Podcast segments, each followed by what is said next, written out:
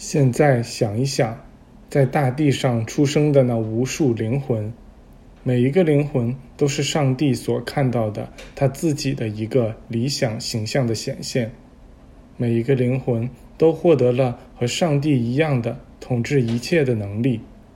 上帝渴望看到人发展他的神性能力，并借助从天父那里继承的东西来做出上帝的业绩。这天赋既是那既在万物之中，又在万物之上的伟大万有思想。你们难道不这样认为吗？要知道，我们每一个人都是在无形之外，在圣灵之外的一个显现。我们显现在了一个可见的有形的模子中，显现在了一个形体中，而上帝喜欢通过这个形体。来显现他自己。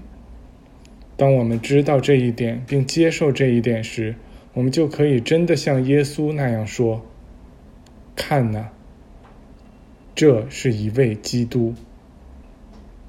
他就是这样掌握了物质世界，他认识到了自己的神性，并宣告和承认了自己的神性，然后他就体验到了那神圣的生命。”我们也应该这样去体验那神圣的生命。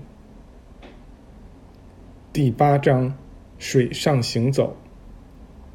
停留了八天之后，我们在一个星期一的早晨拔营而去，继续我们的旅程。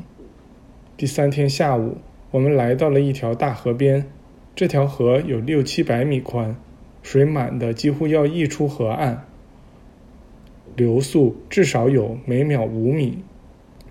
有人告诉我们说，平常可以很容易的从水浅处涉水而过。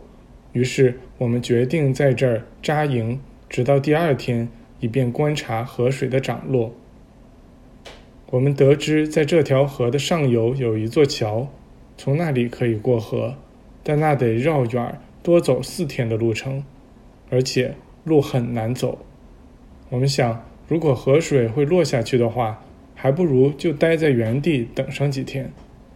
反正埃米尔的那番示范讲解已经让我们明白，无需为给养而发愁。事实上，从我们带的食物吃光那天算起，直至我们返回到阿斯马赫的总部，在这六十四天的时间里，我们整个团队。连同那三百多名朝圣者，全都靠那些来自无形中的食物吃得饱饱的。直到那时，我们中还没有一个人明白我们所看到的这些事件的真正含义。我们无法看出那一切是按照一个明确的法则而进行的，并且每个人都可以运用这个法则。第二天早晨吃早饭时，有五位陌生人出现在我们的营地中。有人向我们介绍说，他们是在河对岸扎营的另一个群体的成员，是从我们要去的那个村子那儿回来的。我们没太注意这个细节，想当然的以为他们是弄了条船渡过河来的。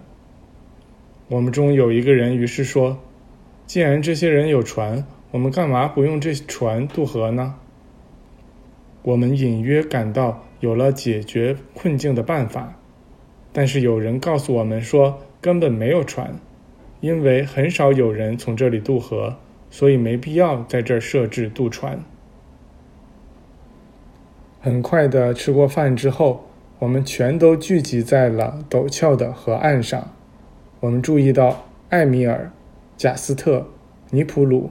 以及我们这边的四个人，在和那五位陌生人交谈。贾斯特朝我们走来，说他们都想和那五位陌生人一起过河，到那边的营地去待一会儿。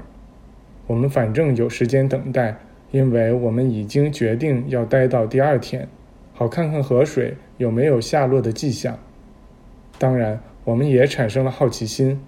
我们觉得要游过如此湍急的河流，只为了去向邻居道声早安，这实在是有点鲁莽。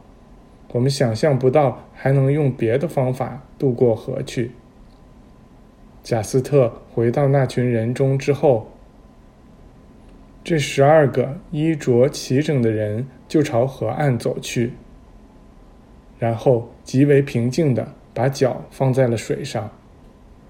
我没有说放在水中，我永远忘不了。当我看到这十二个人一个接一个的从坚实的地面踏到流动的河水上时，自己心中是怎样的感觉？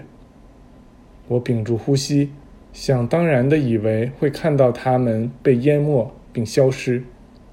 我后来知道，所有同伴那时都和我想的一样。